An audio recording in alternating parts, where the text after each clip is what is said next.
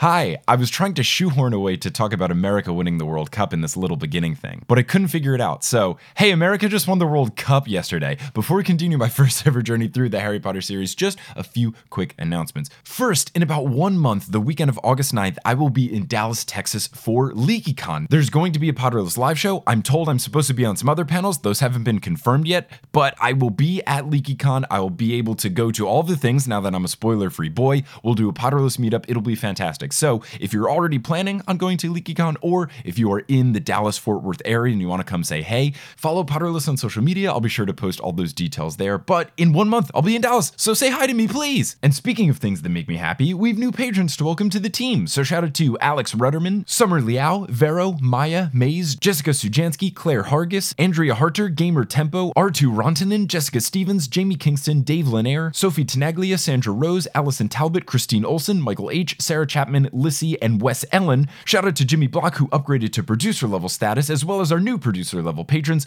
Lena Karen, Daniel Fulkerson, Rebecca Todd, Lee Lee Lee, Elizabeth Christofferson, Abby, Lee Cafaccio, Michael David, Yordi, and someone who made their name Nice Earmuffs Potter. Did your mom make them for you? They joined the ranks of Leanne, Vicky, Aaron, Jesse, Natalie, Clow, Frank, Marchismo, Samantha, Juan, Kieran, Abid, Rosemarie, Jill, Maria Lisa, Romina, Camille, Russell, Dustin, Audra, Eleanor, Sydney, Billy, Rosanne, Nikita, Taylor, Ali, Amelia, Sean, Sarah, Ben, Rachel, Zachary, Orchid, Vivian, Takari, Haley, Moster, Pinky, Angelina, Ross Marie, Alex, Brian, Caitlin, Mosin, Grace, Raul, Ingen, Mari, Brienne, Alexandra, John, Jen, Noel, Tao, Emily, Robin, Will, Liz, Mariah, Brandon, Sarah, Claire, Teal, Rory, Gloria, Sarah, Patrick, Alicat, Hallie, Veronica, Kevin, Lotta, Noah, Tracy, Carlos, Pam, Colleen, Jennifer, Friday, Ivor, Naomi, Tyler, Summer, Heather, Vera, Carrie, Andrea, Ella, Anthony, David, Elisa, Lynn, Cameron, Justin, Christine, Jacob, Toothless, Maya, Mark, Polly, Surgeon, Brittany, Tumnus, Remney, Matt, Sarah, Nona, Zena, Emily, Colleen, Harlan, Wouter, Sheldarp, Noelia, Addie, Brian, Wushin, Jenny, Nikki, Cara, Dorcas, Courtney, Kine, Amanda, Sabrina, Alicia, Kafir, Lindy, Marta, Benjamin, Tajinder, Skymart, Sarah, Peter, Yash, Marta, Stephanie, Justine, Aaron, CJ, Eileen, Kate, Violet, Hannah, Kat, Lindsay, Elizabeth, Fielding, Stephanie, Keegan, Miranda, Gail, Mr. Folk, Heather, Adam, Jesus, Christina, Maya, Zachary, Kieran, Ariel, Heaven, Callahan, Christy, Lily, Wire Warrior, Floor, Siri, Georgia, Ville, Itzel, Mitch, Al, Topher, Peter, Candy, Skyla, Edel, Professor Threat, Kelsey, Ellie, Kel, Savvy Blue, and Can't I, Potter? Who never say nice to meet you for someone that they've definitely met before.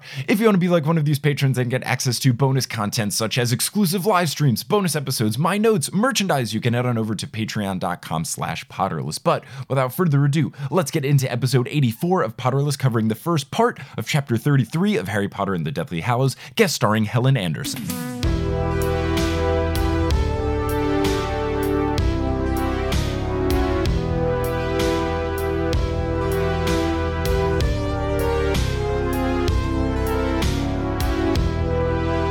Internet, and welcome back to another episode of Potterless, the tale of a grown man reading the Harry Potter series for the very first time. My name is Mike Schubert. I'm that grown man reading children's novels, and I am joined by a lovely YouTuber from across the pond, all the way from Norwich, England. It's Helen Anderson. Helen, how's it going?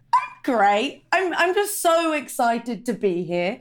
You know, I'm gonna admit I'm I'm fangirling ever so slightly, but I am wonderful and I'm very excited to be here with you today. I am glad you're here as well. There is not enough British representation on Potterless. There's only so many times that Dottie can come in and save my ass from looking very silly and uninformed.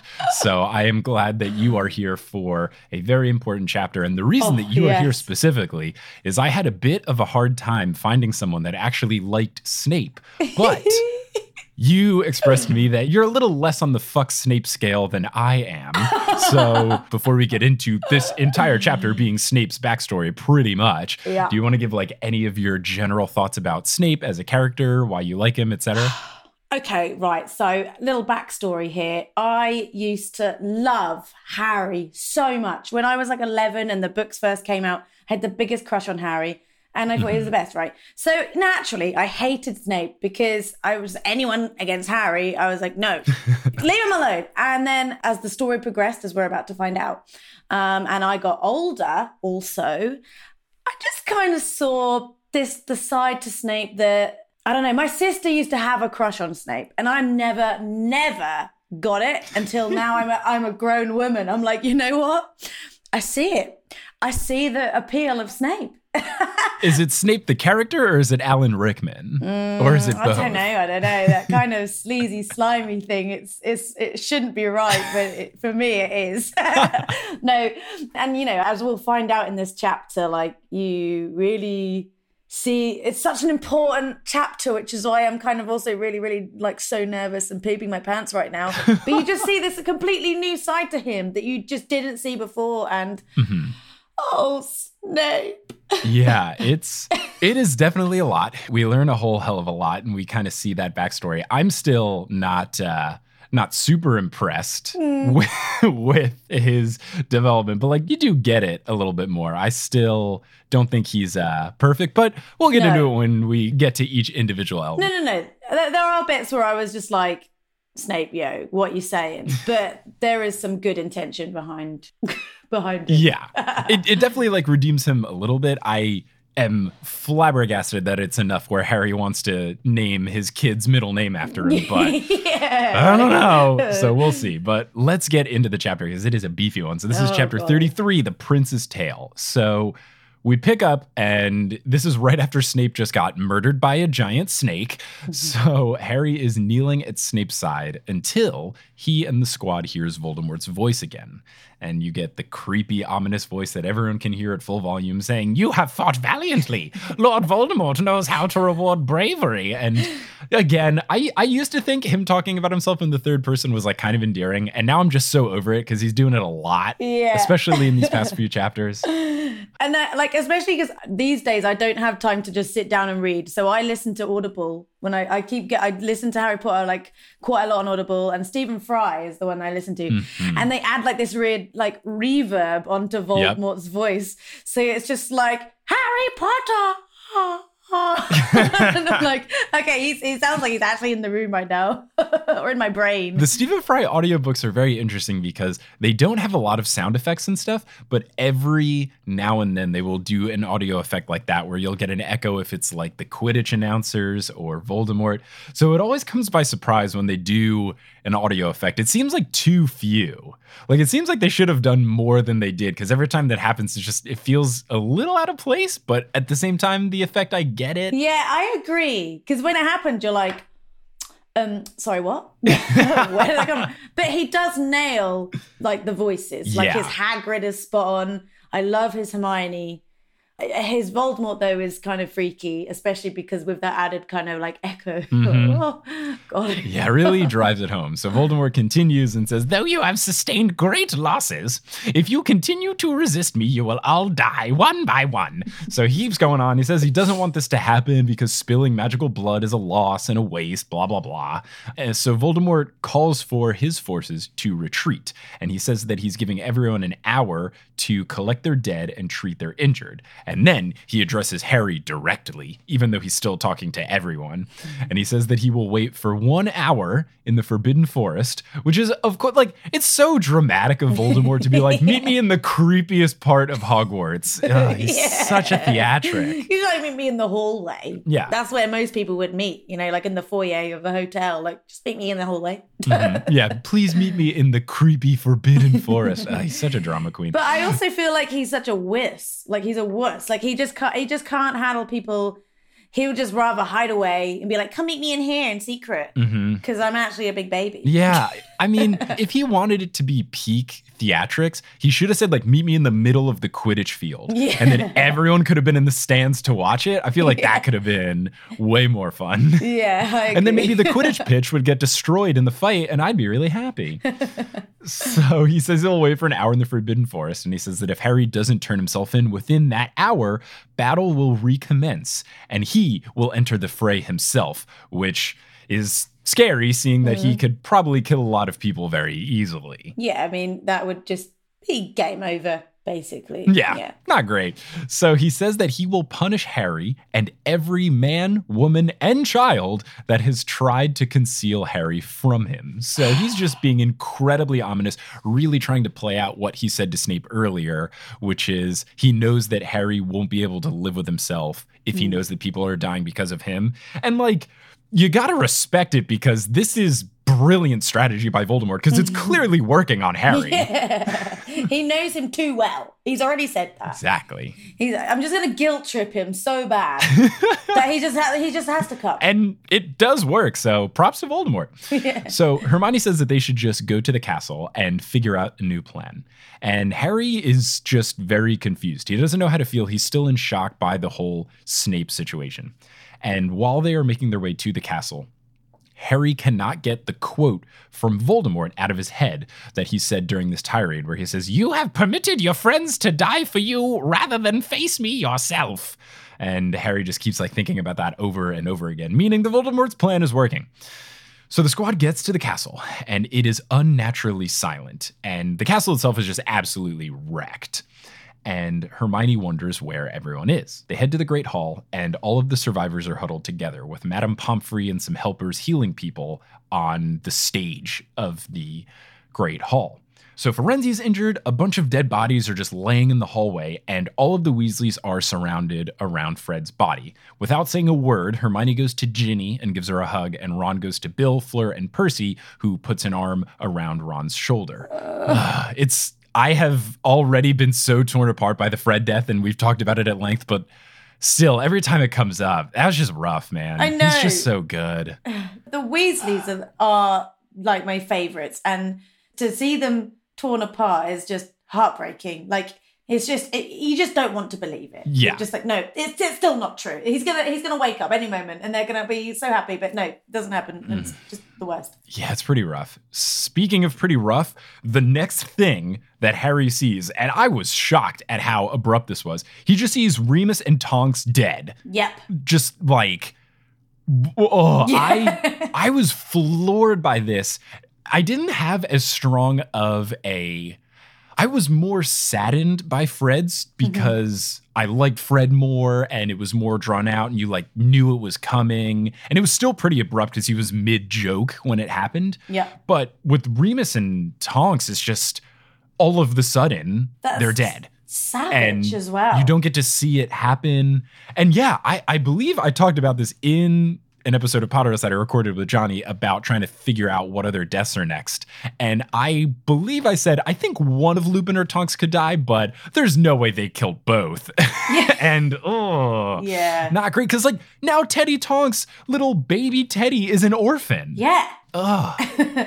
Yeah, I, I thought that that was pretty savage of JK to be like, nah, they're all going to die. Yeah. it's, like- it's so savage and abrupt. You can just get this clear image of what it just looks like. Just this horrible, horrible, gut wrenching scene of all these people that were so close to Harry and protected him. They're just gone. Mhm. I think that the sudden dramatics of that then embellish more of like what he kind of goes through later. Yes, totally. And as I've mentioned previously for the other chapters, JK does an incredible job of writing the narrator in a way and making the reader feel in a way that parallels what Harry is going through because for Harry it's so abrupt and shocking and he didn't see it happen and he's just confused and he basically just has to leave because he can't think about it and reading it I felt the same thing where it's just so quick that it doesn't process Yeah. like you feel exactly like Harry where you're just thinking wait what no no what huh no they're not dead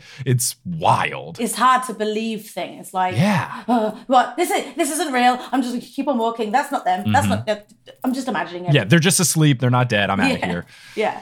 Hey, editing Mike here. So Helen and I got into a conversation about the Ted Lupin spin-off story that needs to happen, but I've talked about this in the past like three episodes of Potterless, so I cut it except for the ending part, which is pretty fun. So here's that. I mean, and maybe she'll make it later down the road, but yes, you bring up a very good point. Is he a werewolf? is he a metamorphmagus? Is he a werewolf that can change the color of his fur? Yes. Like, can he be a pink werewolf? Can he be light blue? Can he have zigzags? Can he have a zebra pattern? I need to know all of these things. And I tweeted about this today. I would much rather hear his story than Newt Scamander's, dude who writes a textbook. Like, who gives a shit? I know. I don't care. Ah, ridiculous. I, I, I also ridiculous. have my gripes against the Fantastic Beasts franchise, but you know we'll be here all day if you hear. That's yeah, that's it. for another time. We have too many snake Yeah. things to discuss. so Harry just can't bear to see any more bodies of people that he knows. So he just bounces and runs straight to Dumbledore's office. Mm-hmm. He gets to the gargoyle, and in the audiobook, I was listening for this portion. The gargoyle asks for password, and Stephen Fry's voice for it is very sassy, which seems not correct for the time it's like password. It's like, yo, gargoyle, you know what the stakes are. McGonagall did the thing where all of the statues know what's going on. This is not a time to be cute and coy. Yeah, I did to think that. I was like, have you kind of forgotten uh, what's going on downstairs? I like to imagine he was in the bathroom while all of this was happening, or he wasn't paying attention, whatever. And he has no idea what's going on. He thinks it's just like a big earthquake. I'm very confused at how out of the loop this gargoyle was, yeah. or that no one told Stephen Fry, uh, can you can you take that one again? you, re- you try that and sound a little less sassy, Stephen. Um. Also, can I just say, how obvious was the password? Dumbledore. I have talked about this at length.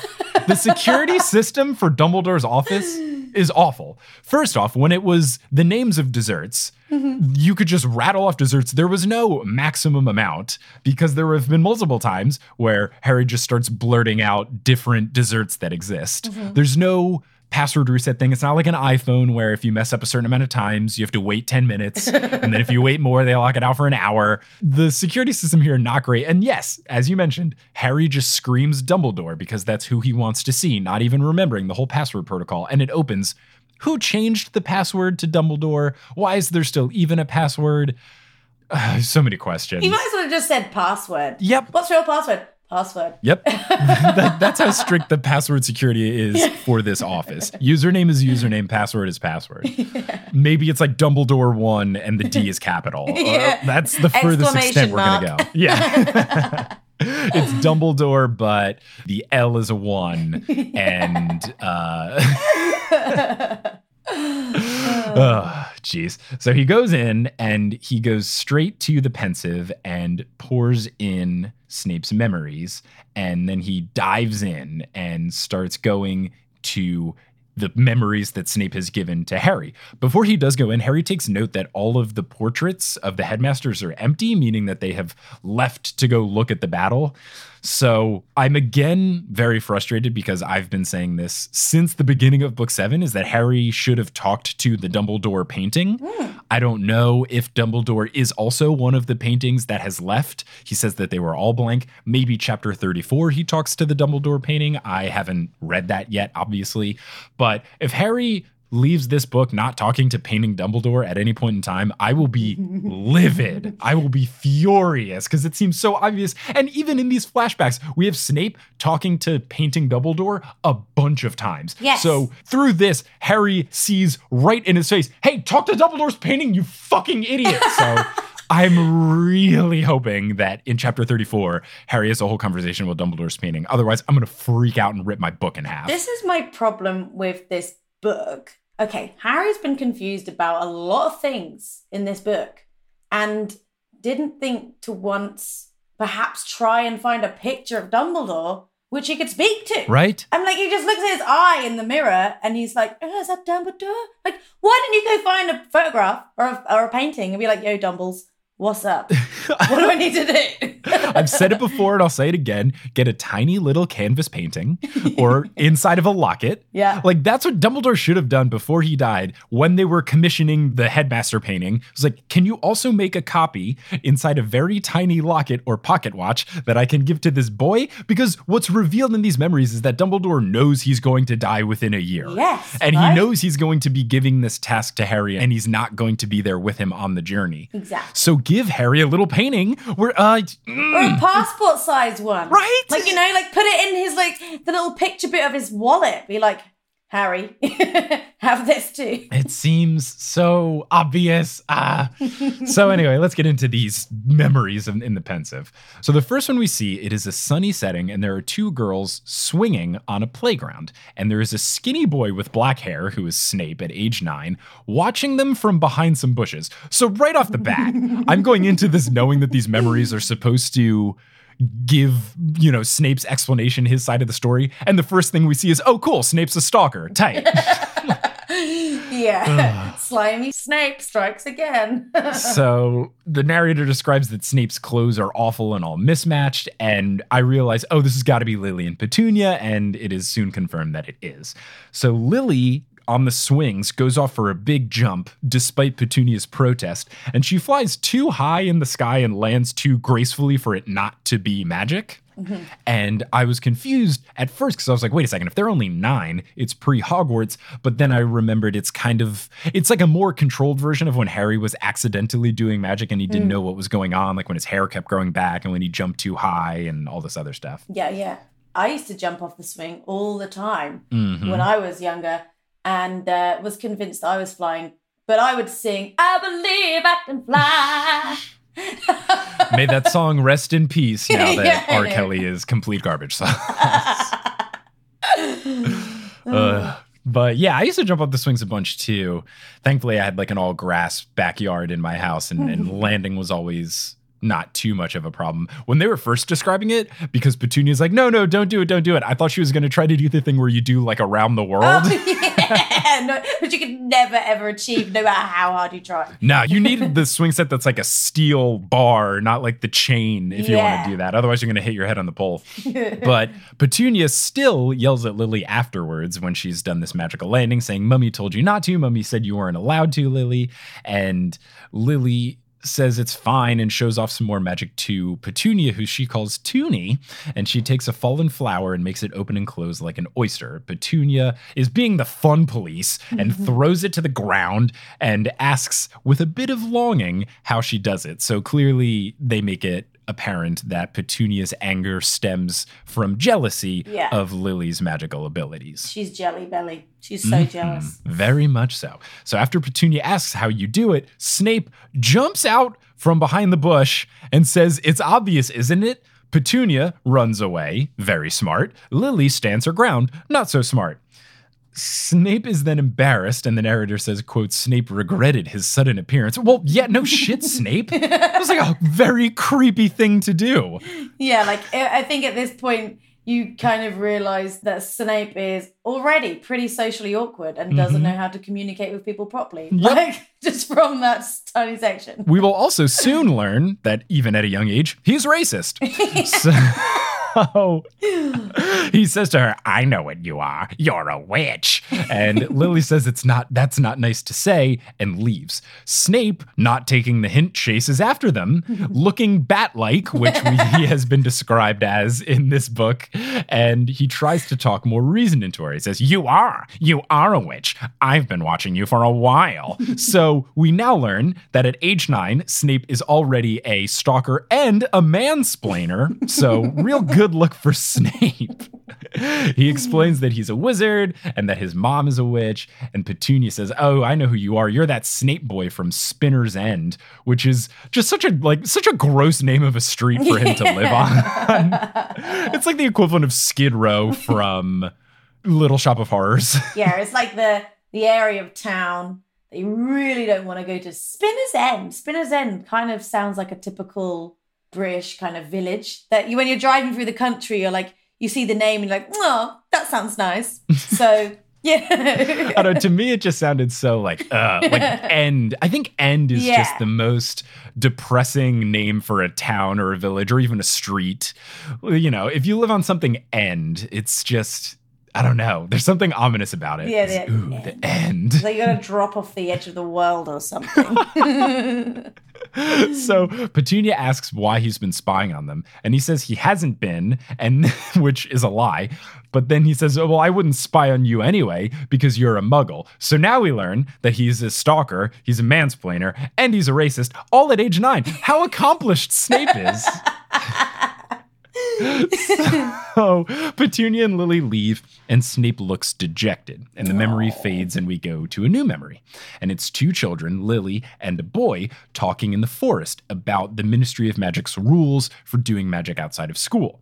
It takes you a bit to realize it, but the boy is Snape. So now we have Lily and Snape being friendly towards each other for the first time. Mm-hmm. Snape explains Hogwarts, saying that it's real, it's not a rumor, that you should get a letter, etc., etc. Lily asks if the letter will come by owl, and Snape says usually, but since she's a muggle born, someone from the school will have to come in person to explain it. Lily asks if it matters being a Muggleborn, which I thought was so good. And Snape goes through a little mental struggle. Yes. And then he says, No, it doesn't make any difference, which is a fucking lie. While he's gritting his teeth Mm-hmm. with his little beady eyes. no, it doesn't make any difference. It's fine. Must impress girl. Ugh, he's such a liar. oh.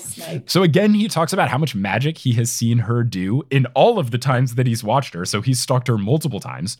She lays down on the ground, and the narrator describes his looking at her as watching her, quote, even more greedily, which is a very creepy description of a way to look at a human.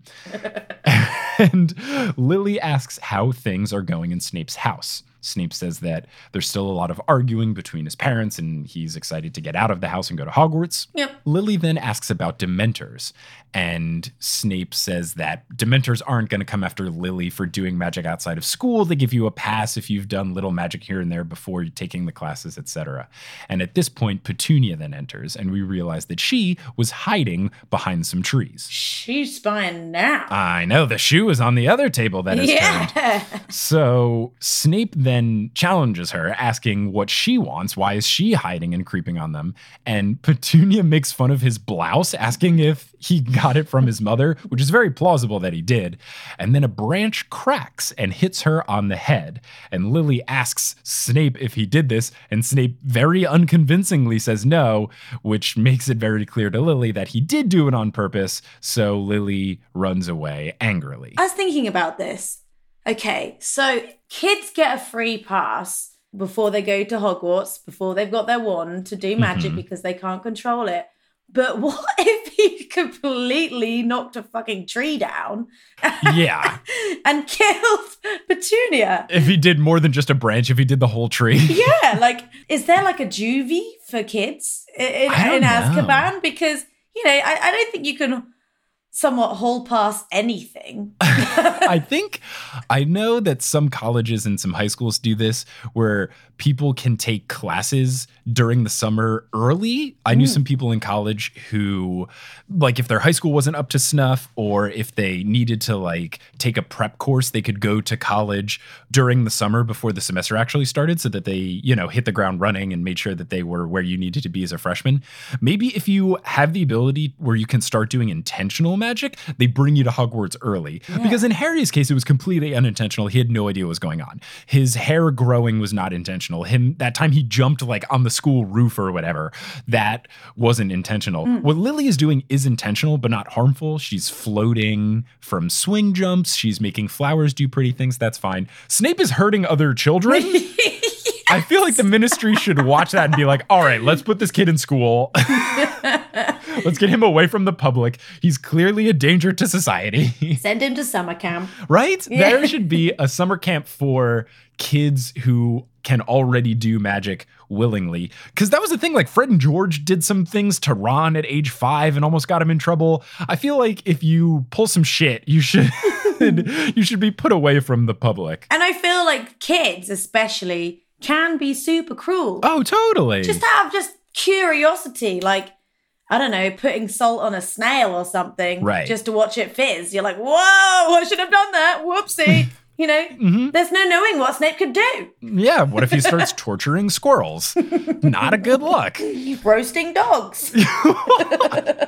so that memory fades and we get a new memory which takes place at platform nine and three quarters and snape is with his mother and he is staring at the evans family and he overhears lily talking to petunia saying that once she gets to school she's going to try to talk to dumbledore to reverse his decision and let her in Oh. it's such a sweet sign if anything the only thing we learn from these flashbacks is that lily is a saint yes. and she deserved better than James Potter. Yes.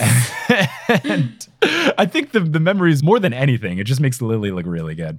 But Yeah. she is being really kind to Petunia, but Petunia is being very angry and acting like she doesn't want to go. She says things like, You think I want to be a freak? And she says that Hogwarts is just a special school for freaks and for weirdos, and it's good that you're separated from the rest of us normal people. Uh, you can tell it's all out of anger and jealousy, but it's Yeah. still it's still gross to read about because the thing you have to keep reminding yourself is this is all happening to them at age 10 Yeah. or age 11. It's so hard to imagine going through this as a fifth grader. Exactly. I feel like there is some deep rooted admiration towards Lily Mhm. from Petunia. Even though she's it's like completely doused in jealousy. Right. I do feel like she desperately wants to be her and she doesn't want to admit it, but I feel like she definitely is in awe of her sister. And you know, I think she's just always covered it up. But I've always I, I feel personally like I've always sensed it that she actually really, really loves her. Yes, I think she does deep down. And I think it's not even that she wants to necessarily be her sister. I think it's more if she just doesn't want to be separated from her sister. Yeah. I think Petunia would rather them both be witches or them both be muggles Yeah. and not be separated in some way. I can sympathize with this. I did a tennis camp in the summers when I was growing up in New Jersey, and there was the beginner camp and the advanced camp. And at the beginning of every tennis camp, the first couple hours you would just there were eight courts and you would just warm up and and you know just rally with the counselors. And if you did well, you would move up a court. And if you were doing poorly, they'd move you down a court. And this was just so they could separate like who's beginners and who weren't. And I remember the cutoff was court four and five, because the first four were the beginner courts and five mm-hmm. through eight were the advanced ones. And I remember I moved my way up to court four and was stuck there. And my buddy Josh got moved up to court five at like the last minute, and we were gonna be separated. And Josh did the ultimate bro move and asked if he could be put down in the beginner camp with me. It's still like one of the nicest things he ever did to me. He was my best friend growing up, and that still like to this day is one of the most admirable things. Yeah. because we were also we were 11, so it was like the same age. It was still like one of the nicest things anyone has ever done for me. I was holding back tears, and he was like, "No, man, I'm gonna stay down," and I was like, "Oh my gosh, you're so kind." oh, that's so cute. yeah, so it's uh, it's just heartbreaking to see what Petunia's going through because you also can't blame her. No. She's 11. Like this is completely normal. It sucks that she keeps repeatedly calling her sister a weirdo and a freak and a creep Mm-hmm. and a not normal person. But you can also sympathize because I don't know when you're that young. I get it. I'd be exactly the same. Right. If I was her and my sister could do all that cool stuff, I would be so jealous Mhm. and I would probably be a total dick to her. so speaking of being a dick, she goes on and on, and it gets to the point where Lily gets a little upset and hits her with, "You didn't think it was weird when you wrote to the headmaster begging to be let in," which. Whew, we see where Harry gets it from now. Petunia is now furious at Lily for looking at this letter that Dumbledore wrote to Petunia saying that it was my private business. Why did you read it? And Lily says that Snape saw it and was shocked that a muggle could even contact Hogwarts, so they wanted to see what it was about. And that's the end of that memory. So we go to a new one, and it's Snape in the Hogwarts Express walking through the corridor, and he sees Lily. So he sits down next to her, and she had been crying, and Snape doesn't understand why. he doesn't get why Petunia hating Lily is a big deal. He goes, So what? She's only, uh, but then catches himself before being racist in front of his crush. and Lily is so upset that she didn't notice. Snape tries to lighten the mood, saying, like, we're doing it, we're going, we're finally going to Hogwarts. You better be in Slytherin. And at the time he says this, you hear someone from the side go, Slytherin? And it's James. And oh, baby, I was just eating it up at this point. Like peak Birdman meme, because here we go, rubbing his hands together. James goes on to say, I'd leave if I got sorted into there, wouldn't you? And he turns to Sirius Black, which, oh my goodness, this is so good. So Sirius mentions his family history that everybody's been in Slytherin, but I want to break that tradition. And he then asks James where he wants to go. And James says Gryffindor, obviously. And at this point, Snape kind of sneers at him. And James asks, Oh, you got a problem with that? And Snape says, No, if you'd rather be brawny than brainy. and Sirius claps back with, Well, where do you want to go, seeing as you're neither? Which, oh, damn. Damn, Sirius. Ouch. I mean, they're quite funny for a, For a bunch of 11 year olds, there's no way I was this funny. Or even if I was funny, I was not this good at like quick, witty snapbacks. Yeah. Christ. Lily tells Snape that they should leave and they depart in kind of a huff. James and Sirius make fun of her tone. They go, ooh. And James tries to trip Snape on his way out. And it's the first instance where he says, See you later, Snivellus. So it's the beginning of that nickname, which Snape hates so much. I really don't like James at this point. Like, James at this point is like the equivalent of Malfoy. Yes, that's the picture they're trying to paint. Like, like you can just picture him being from a really kind of well off, like middle class family where he's had everything he's ever I want to be. Gryffindor like my dad. Yeah, and he's come from like a shiny background who he's just so arrogant and you know well kept and well fed. Mm-hmm. Yeah. and yeah, it doesn't just doesn't know how lucky he is. Yes. And I just kind of hate him at this moment. Which you should. I mean, I don't like James Potter. Obviously, we don't get a lot of insight into the point in which he becomes a good person because that kind of happens all once him and Lily start becoming a thing. Mm. It seems like he's that guy who was a jerk until senior year of high school. I've said this on previous episodes of Potterless, but he reminds me of Steve from Stranger Things, where he's a jerk until he gets a girlfriend that's a nice person, Yes. and then she turns him into a nice dude.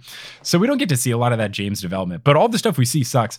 But I liked that this made it into the memories because I don't know exactly how making these Pensieve memories works. I would imagine that the person who does it takes specific things out and has a key point for picking all of the memories. So I like to think that Snape chose these so that Harry can see all the backstory. But ultimately, like this isn't necessarily a mm. crucial element to the story, but he's including like, you know, I got to make sure Harry sees that his dad was a dick to me that one time when we were 11 years like old. He's purposefully painting this picture of how his kind of childhood developed and how all Harry's parents and everyone in his life is like were involved in kind of making Snape the way he was. Yeah. It's almost like he's like orchestrating this purposefully, like, I'm just gonna put in this minor detail and then this one because I think it's kind of important to like portray like what's going on. it's like when you have an assignment for something, whether it's like a high school or college assignment, you have a certain amount of pages, or you have like character count limit on something, and then you find you have extra room, and you're like, oh, let me put in this extra sentence, or let me put in this extra joke because I have room. So he's like, let me put in this part where I just make James like real bad. Uh, it also would be really funny if Snape, who should have put together all of the memories of like explaining his backstory, instead it's just like a laundry list of all of the shitty things James ever did to Snape, and Harry gets out of the Pensieve thinking, well, what, what was the point of all that? yeah. Comes out completely confused. All right, pass, Mike. I know you're getting really worked up about this fictional character, but how about you take a breather because it's time for Wingardium Adridosa.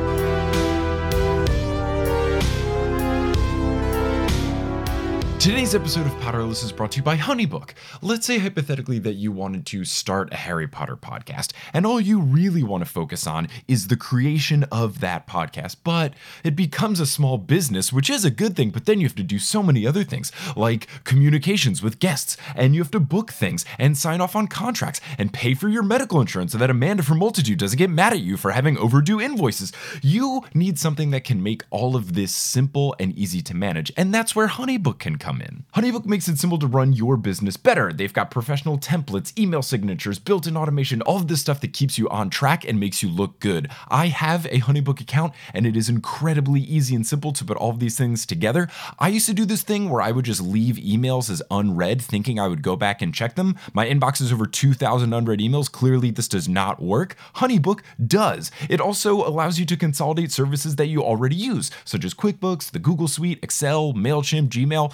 Use some of those things, and it made integration so easy. And that's why Honeybook is the number one choice for client and business management for freelancers and business owners. So you can save time and do more of what you love with Honeybook. And if this sounds interesting to you, you are in luck because Honeybook is offering a sweet discount. You can get 50% off your first year of Honeybook with promo code Potterless. The payment is flexible, so whether you're signing up for a monthly account or an annual payment account, you will get 50% off your first year if you go to honeybook.com and use code Potterless at checkout. Again, honeybook.com, promo code Potterless. You'll get 50% off your first year so you can keep yourself more organized and look professional, even though you're not that professional of a person. You're just making fun of children's books professionally.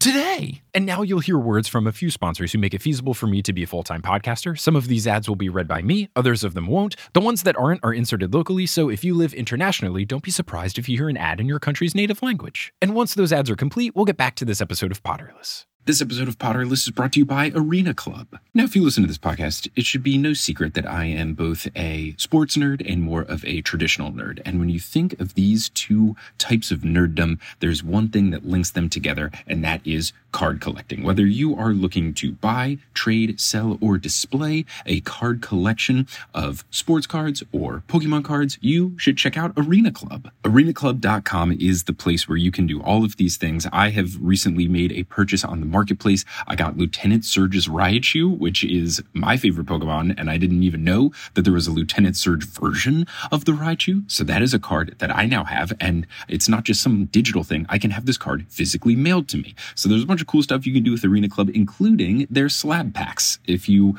have ever done any sort of card collecting, you know that ripping packs or repacks can be a zero transparency type of thing where you're just hoping you get some sort of cool card. But what's nice about the slab packs with Arena Club is that you have full transparency. You see what available cards are there, what your percentage of getting them is, what the gradings are. So it is not a complete black box. You're going into this knowing what cards you might get. And I've been using Arena Club and it's pretty cool. It's very easy for me to look up different cards. I can favorite them, see what I want. And then whenever I want them shipped to me, I can get them shipped to me and then I'll have the physical versions of them. Right now, you can get 10% off your first purchase by going to arenaclub.com slash potterless. Wow, that is a wild offer. 10% off a $400 slab pack is 40 bucks right there. Anyways, that's arenaclub.com slash potterless for 10% off your first purchase. So if you want to collect some cards or rip open some packs in a more transparent way, whether you're a sports nerd or a Pokemon nerd or all sorts of nerds like me, you can use Arena Club today.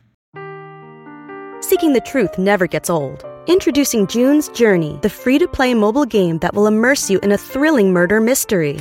Join June Parker as she uncovers hidden objects and clues to solve her sister's death in a beautifully illustrated world set in the roaring 20s.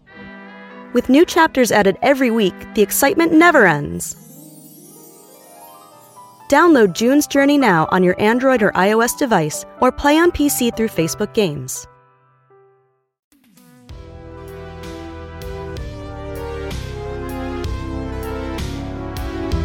So we get a new memory, and now it is Lily getting sorted into Gryffindor, and they describe it as happening immediately. So the sorting hat gets put on her head, and right away it's just like Gryffindor. so Lily, when she's walking back, gives kind of a sad smile to Snape, and she makes her way towards the Gryffindor table. James scoots over to make room for her, and she sits down but refuses to face him, which is nice. Yeah. Snape is then called up, and the sorting hat very quickly also puts him into Slytherin, and that's the end of that memory. The next one is one of Lily and Snape arguing.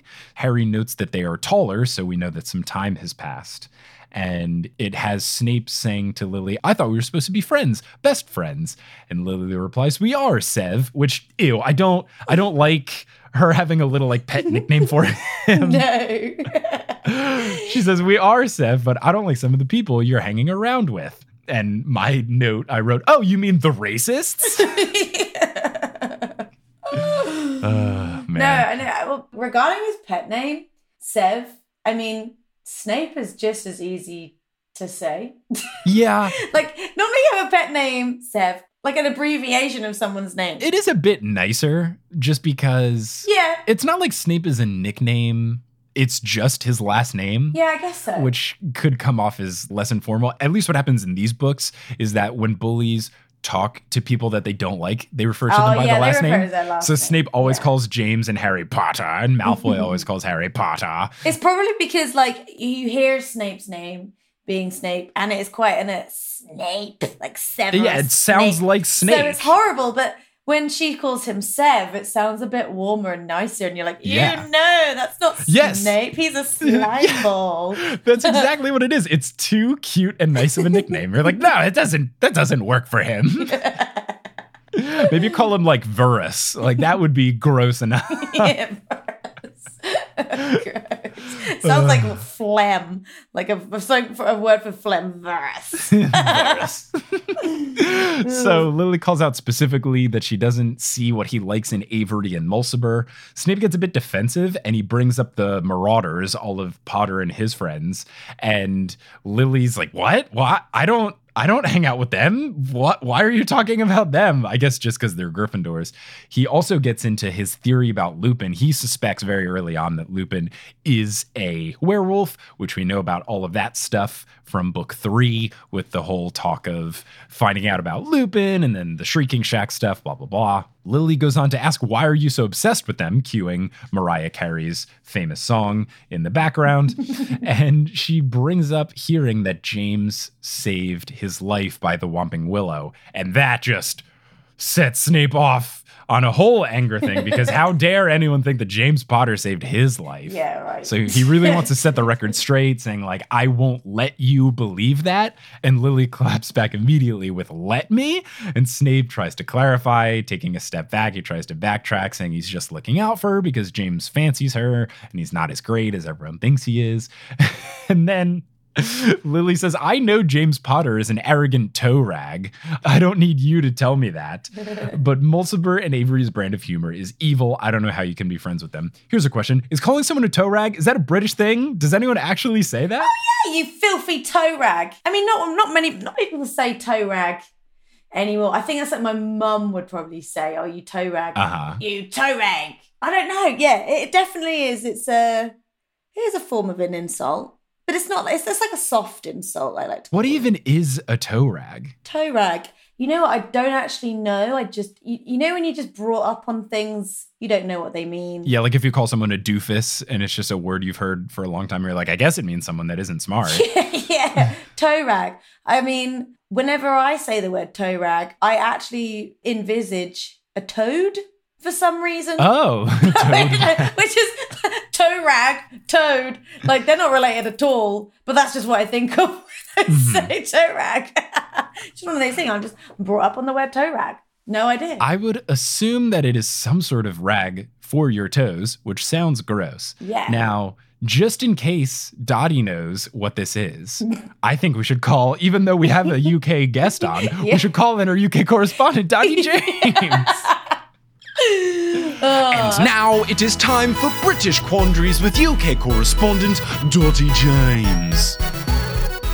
A toe rag means someone beneath you, the lowest of the low. Google says it comes from the time when men wore stockings instead of socks and is used as an insult to describe someone who is the lowest of the low. This has been British Quandaries with UK correspondent Dottie James. Wow, Dottie, thank you so much for giving us this UK knowledge about toe rags that Helen couldn't produce for us. I'm the worst. you had one job, be or two jobs, be British and be funny. oh god. Damn. Uh, well, yeah, I guess I'm guessing it's some sort of rag for your foot. We'll see. Yeah. Snape ignores all of Lily's questioning of his choice of friends. Instead, he's just really happy that she shit on James. So he's walking with a pep in his step afterwards, and that's the end of that memory. So now we cut to the Great Hall after the OWLs. And it's the pantsing memory that we've seen before. So Harry keeps his distance because he doesn't want to see his dad being a piece of shit, which I get. Makes sense. Yeah. But he does hear the part where Snape yells and calls her a mudblood. And that's the end of that memory.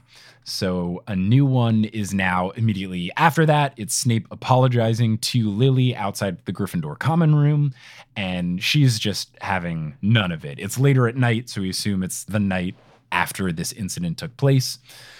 Lily says, I only came out because Mary said you were threatening to sleep here. Oh, and gosh. Snape says he was, which, like, I get it, dude, but. Uh, It's that typical kind of teenage mentality. Like, Mm-hmm. you know, like if you, you're dating someone when you're a teenager and you break up with them and then they act all dramatic, like, well, if you won't take me back, I'm just going to stop eating. Yep. And you're like, oh, for God's sake, I roll. Like, you could not make me want to see you even less if you tried right now because this feeble attempt of trying to make me want you, it's not working. It's a turn off. So, Yes. Yeah, please don't.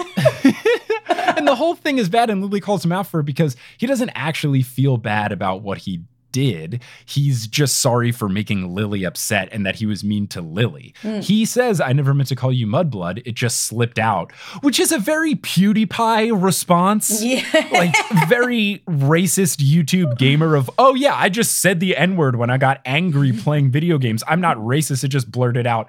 I'm sorry. I stub my toe a lot and I don't spew racial splurs out. I usually just get mad and then yell at the door like it was the door's fault Yeah. but I don't scream expletives that are derogatory of racial connotation. Exactly. So I just this is not making Snape look good. I just think less and less of him with every memory. It's just like put your spade down, Snape. Stop digging yourself in a hole here. Mhm. Also, I feel like his reasoning for apologizing, like I just can't help but feel it's just his kind of selfishness in a way. Like he's only apologizing for saying that because he doesn't want her to think badly of him. Oh yeah. Yeah, he just he just wants her. And I guess, you know, in a fucked up roundabout way, you think, oh, that's kind of cute, but really he's he messed up and he he doesn't want her to think, oh, Snape, you ass. Mhm. He wants her to to feel good towards him. And but yeah, there's that whole section was just totally cringe because it just took me back to being like a like a kid and having those kind of a weird ass like relations with people that just too dramatic. You're like, just stop. Mhm. To quote the great poet Rihanna, don't say you're sorry because you're not. When I know you're only sorry you got caught. that was quite a show. No.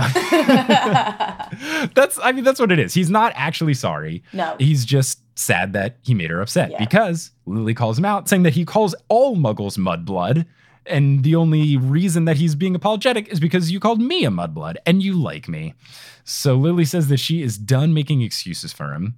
She says that all of her friends wonder why she even puts up with Snape and all of his Death Eater friends. And after saying that, Snape doesn't protest. So then she calls him out and says, "See, you don't you're not even trying to deny that you and all your friends want to become Death Eaters and follow he who must not be named afterwards." you know, this already sounds like they're in a kind of a serious relationship. Like this whole argument is like they're almost married. like you're not even gonna deny it. Just go. and yes, then at this point, Lily cites that he calls all muggles mudbloods, and then the memory ends. We go to a new memory, and it's adult Snape.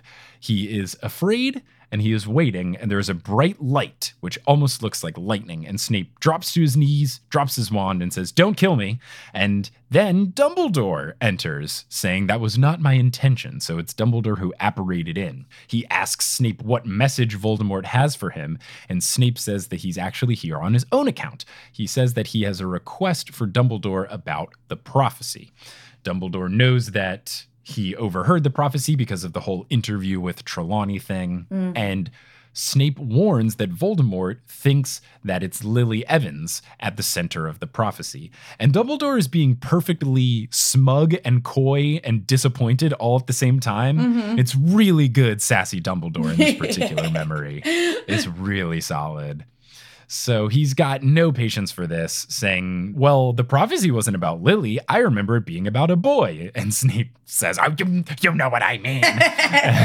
and Dumbledore says, well, Why don't you just bargain with Voldemort, saying, You know, keep Lily alive, but kill the other two? And Snape says he already tried that, and Voldemort refused. And Dumbledore just hits him with, You disgust me, which is pretty true. Like, it's pretty shitty for Snape again to say, like, I like this girl, so don't kill her. Yeah, sure, kill the infant and her husband.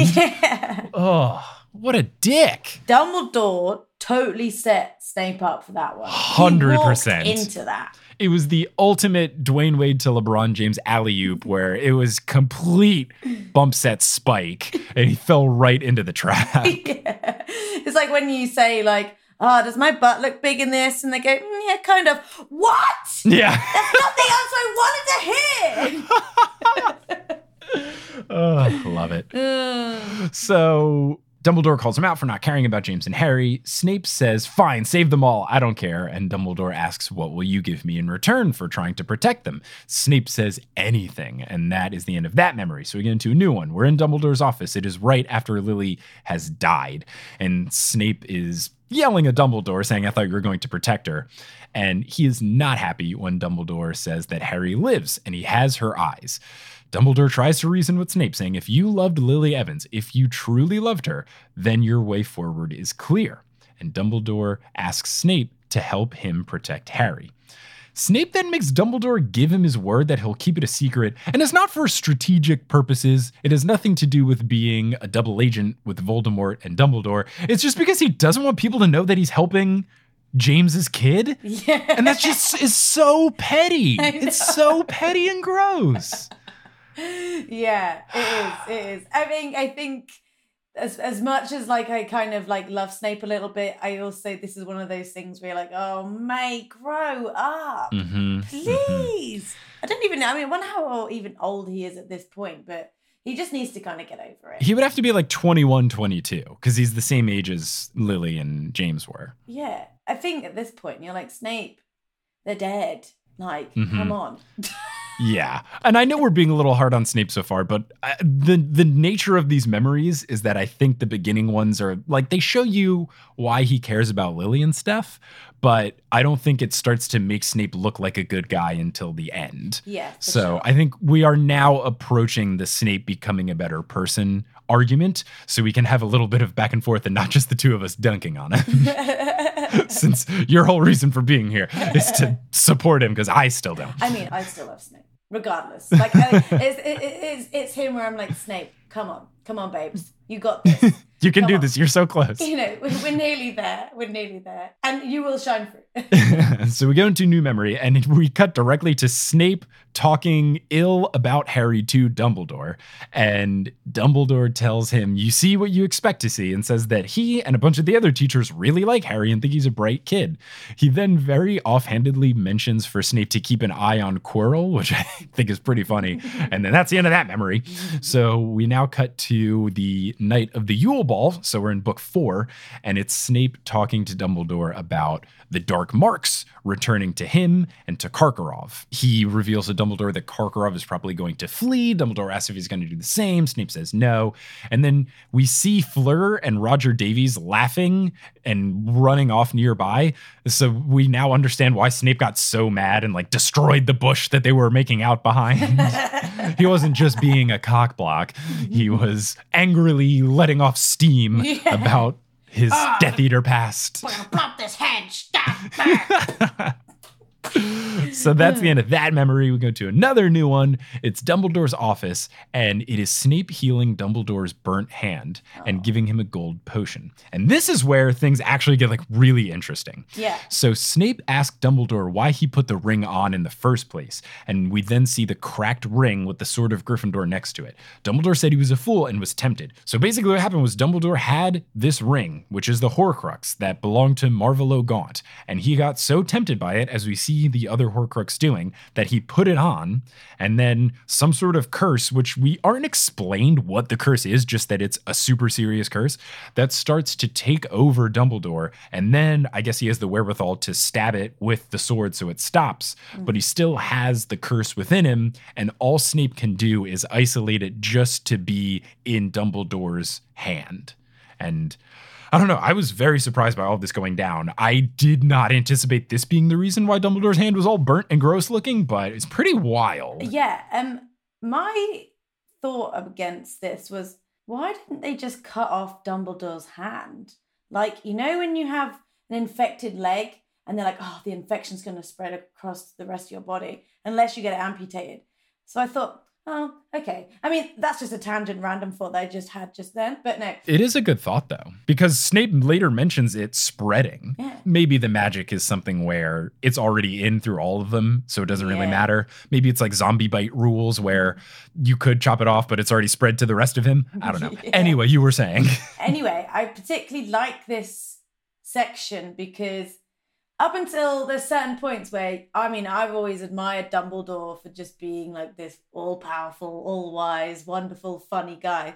But then there's these like moments where you see him kind of giving into weakness and I kind of like the dark side of Dumbledore. Yeah. I think it's quite an interesting thing and you sort of see like this darkness of of Dumbledore it's like him and Snape are like are on the same page at this point and also like that Snape is kind of like almost nurturing him like looking after him and like oh what'd you do that for silly let me look after you it's interesting because with these memories, we are basically seeing a nicer side of Snape and a darker side of Dumbledore. Yeah. Because with this memory, this particular one, we get the sense that Dumbledore isn't perfect because even he can fall temptation to the ring. And I don't know like what the ring was like supposed to give him in terms of power and and what it said to him. We can assume it's it's like the locket where it just kind of overtakes you and you can't really control yourself kind of thing. Yeah, it kind of tells you what you want to hear. So it was probably like,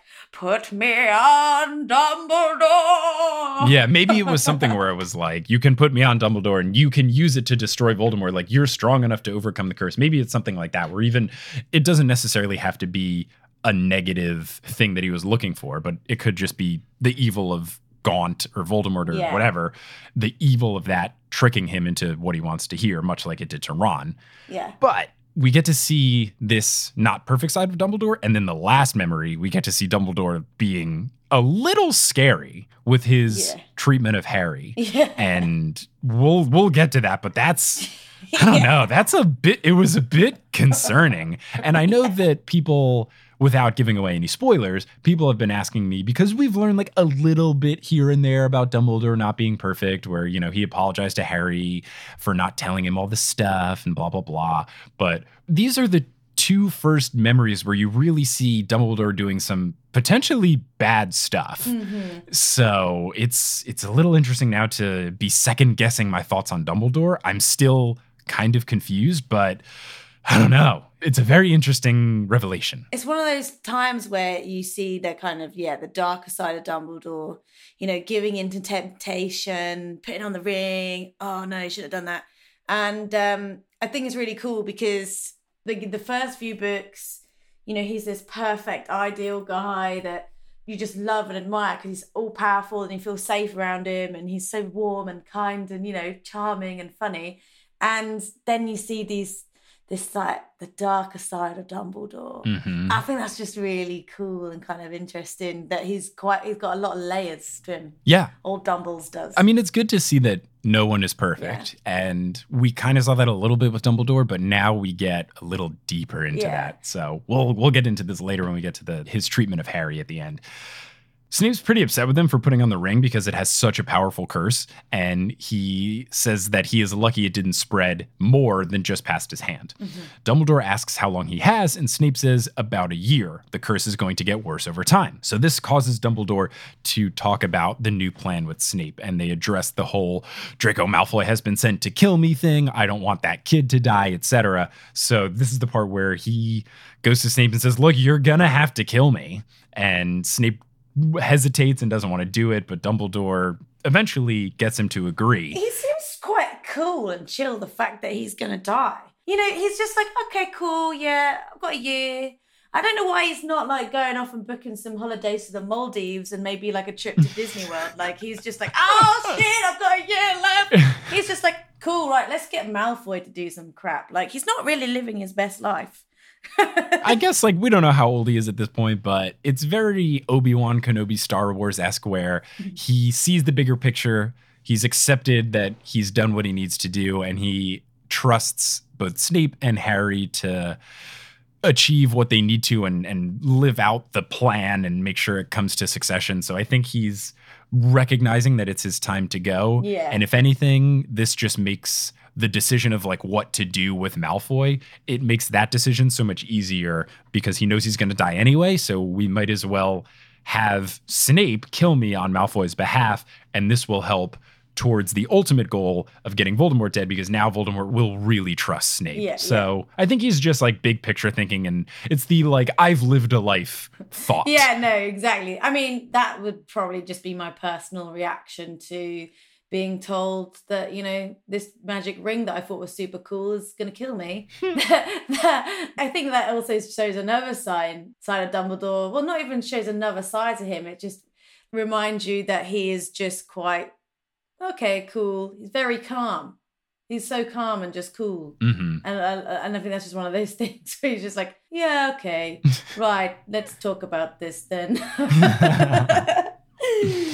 So uh. that's the end of that memory. We go to a new one, and it is Snape asking Dumbledore what his meetings with Harry are about. And we learn that these are the Horcrux meetings. Dumbledore won't tell him what the information is because he says that Snape spends too much time with Voldemort. And Snape protests, saying, I only do that because of your orders, dude. and he's like, Yeah, I know, but I can't risk it. So Dumbledore says he appreciates all of what Snape is doing, but he has to keep this between him and Harry. Yeah. Snape asks why he would trust someone who can't do occlumency properly and has a connection in Voldemort's mind. And Dumbledore cites that Voldemort will never try to possess Harry again after the whole end of book five thing, where he tried to possess Harry and then his love was so strong that it caused him immeasurable pain. Mm-hmm. So Dumbledore doesn't think that's a concern. He reveals that the souls of Harry and Voldemort are intertwined too, not just their mind.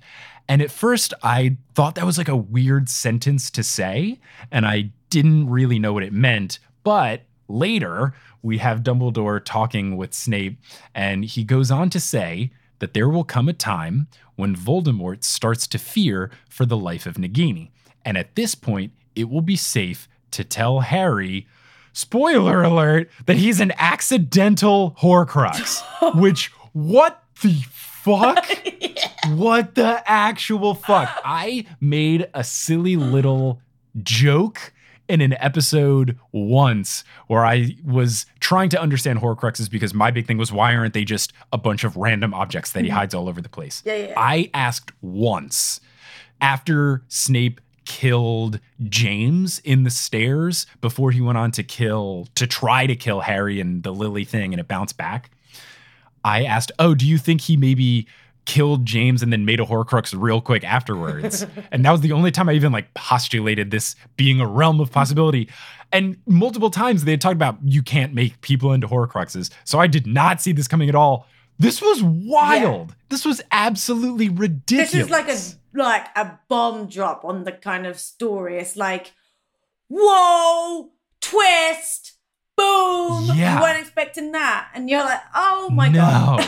this changes everything. And thankfully, my buddy Johnny told me to record myself reading this chapter.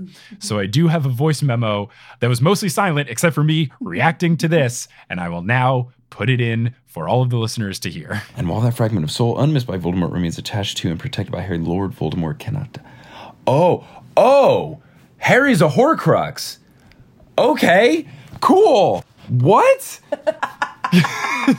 So yeah, that was uh that was my reaction to learning that Harry is a Horcrux and pretty wild and will spark a lot of discussion, I am sure. I was absolutely floored and flabbergasted by this. But and I hate to do this in the biggest worst cliffhanger of all time for an episode of Potterless, but we are at time and uh, I'm gonna have to cut this here, which I feel so bad about. But I at least got that initial reaction because I have so many questions. Is Harry gonna have to kill himself? Does Voldemort have to kill Harry? Why didn't Dumbledore tell him? Is Harry really this pig that Snape says he has been fattened to be by Dumbledore? Is Dumbledore mean? Is he nice? Why didn't he tell Harry? So many questions, which will be covered on the next episode of Potterless. But Helen, thank you so much for joining. How do you feel about this beginning portion of chapter 33? The beginning of learning Snape. We basically all of the bad parts of Snape, Snape are what we've covered so far. This is the turning point where he starts to get good, where he protests Dumbledore's treatment of Harry. So I know it's been a bit hard for you as Yes. pro Snape correspondent for this episode so mm-hmm. far, but how do you feel about what we've learned so far? Well, I feel like it, you know. We've been really like he's been painting a picture of Snape as a, a very troubled guy. It's very conflicting. Are we supposed to like him? Are we supposed to hate him? And then I think that you start to get little eh, like little little clues that maybe he does care Mm-hmm. about little Harry, you know? And that's where I start to feel like, haha, positive. See, he's not that bad. we knew he'd come through. Come on, Snape. Someone can't be that bad. We knew there was something going on. I knew it. Definitely. Slimy, sexy Snape, you know? Ooh, I didn't say that. well, we will get to that in the next episode where we actually start to learn nice things about Snape. But in the meantime, if people want to find you on the internet, where can they find you? Uh, you can find me on YouTube if you type in my name, Helen Anderson. I should come up at the top on the search bar. If not, um, find me on Instagram and Twitter at Helen Anders. I talk about fashion, beauty, and just real life stuff. You know. in a very honest and frank way. It's very good. No, you you tell it like it is, and that's why I wanted to have you on the podcast, especially for the Snape episodes. And I'm sure you will start telling me like it is once we get to the part where we actually learn good things about Snape. Whereas if we did it now, it wouldn't make any sense because all we've got is that he is a creepy stalker, mansplainer, racist. So not the best picture just yet, but more to come. but thank you so much for joining. Thank Listeners, you. thank you so much for listening. Until next time, as they say in the wizarding world of Harry Potter, before they drop a branch onto the head of the sister of the girl that they have a big crush on, wizard on. Are you listening to Potterless and thinking, man, I love this podcast so much, I wish I could wear it on my body? Well, you can. If you go to bit.ly slash merch on, you can get Potterless merchandise and wear it on your body. Potterless is created by Mike Schubert. It is hosted by Mike Schubert. It is edited by Mike Schubert. It is produced by Mike Schubert, as well as Leanne Davis, Vicky Garcia, Aaron Johnson, Jesse Horgan, Natalie Klobuchar, Klaus Serlopu, Frank Chiodo, Marchismo, Samantha Rose, Juan Sanfelio, Kieran Webb, Abita Med, Rosemary Dodge, Jill Boulay, Maria Lisa C. Keen, Romina Rivadinier, Camille Dock, Russell Dunk, Dustin Wolin Cooch, Audra Eleanor Curlin, Sydney Cawthorn, Billy Hinton, Rossanne Batamana, Nikita Power, Taylor Armstead, Ali Madsen, Amelia Kraus, Sean Montag, Sarah Nink, Ben Silver, Rachel Guthrie, Zachary Polito, Orchid Grower, Vivian the Owl, Takari Arant, Haley Hastings, Moster, Pinky Pan, Angelina Withard, Rosemary Heise, Alex Bisholta, Brian Williams, Caitlin Sullivan, Mohsen Siddiqui, Grace Riggles, Raul Pineda, Ingan Odstatter, Mari Wynn, Brian Wingate, Alexandra Consulver, John Kotker, Jenna Juice, Noel Basile, Tao, Emily Tyrell, Robin Fernandez, Will Barrington, Liz Bigelow, Mariah Noah, Brandon Pickens, Sarah Ensign, Claire Spencer, Teal, Rory Collier, Gloria Gillum, Sarah and Patrick Donovan, Alicat29, Hallie Bowen, Veronica Bartova, Kevin Harnoy, Lotta Bartova, Noah, Tracy Toya, Carlos Nino, Pam Webb, Colleen, Jennifer Mark, Lou Friede, J. Svensson, Ivor Peterson, Naomi Guglielmo, Tyler Latrow, Summer Rathel, Heather Fleischman, Vera Cullatham, Carrie D. Baggeson, Andrea Kroc, Elisa Grieven, Lynn Walker, Cameron Watkins, Justin Montero, Christine Saunders, Jacob Parrish, Toothless Walnut, Maya Gray, Mark Body, Polly Burge, Srujan Thanmegupta, Brittany Gutierrez, Ned Atabani, Tumnus Moran, Remy Fontaine, Mats Furley, Sarah Shecker, Nona VM, Zena Rosnowski, Emily Tilly, Colleen Mage, Harlan Haskins, Sheldarp, Noelia, Addie, Brian, Wash and Large, Jenny Campione, Nikki Harris, Kara Hamilton, Dorcas, Courtney Hemwood, Kine Roan, Amanda Alfred, Sabrina, Alicia McLaren, Kafir Shaltiel, Lindy Plackey, Martha Medueno, Benjamin Desmond, Tajinder Chumber, Skymart 6, Sarah Shetter, Peter Vostinak, Yash Patel, Marta Morrison, Stephanie Magnuson, Justine Wade, Erin Richter, CJ Ochoko, Eileen Jesh, Kate L. Dobbs, Violet Sullivan, Hannah Suzanne Gormley, Kat Yowell, Lindsay Towning, Elizabeth Agathan, Fielding Lee, Stephanie Hoford, Keegan Curran, Miranda Manning, Gail Ann, Mr. Folk, Heather McMillan, Adam Bryant, Jesus Aguilar, Christina Welton, Maya, Zachary Davis, Kieran, Ariel Rigdon, Heaven, Callahan Anders, Christy, Lily Leader Williams, Wire Warrior 4976, Georgia, Floor Sake, Ville Donner, Itzel Aime Ayala, Mitch Williams, Alvega, Topher Williams, Peter Wyckoff, Candy Kane, Skylar Lily, Edel Ryan, Professor Threat, Sebastian Kelsey Walezian, Ellie Hoskovchova, Kelly Elise, Savvy Blue, Jimmy Block, Lena Karen, Daniel Fulkerson, Rebecca Todd, Lee Lee Lee, Elizabeth Christofferson, Abby, Lika Faccio, Michael David, Yordi. Nice earmuffs, Potter. Did your mum make them for you? And can't I, Potter?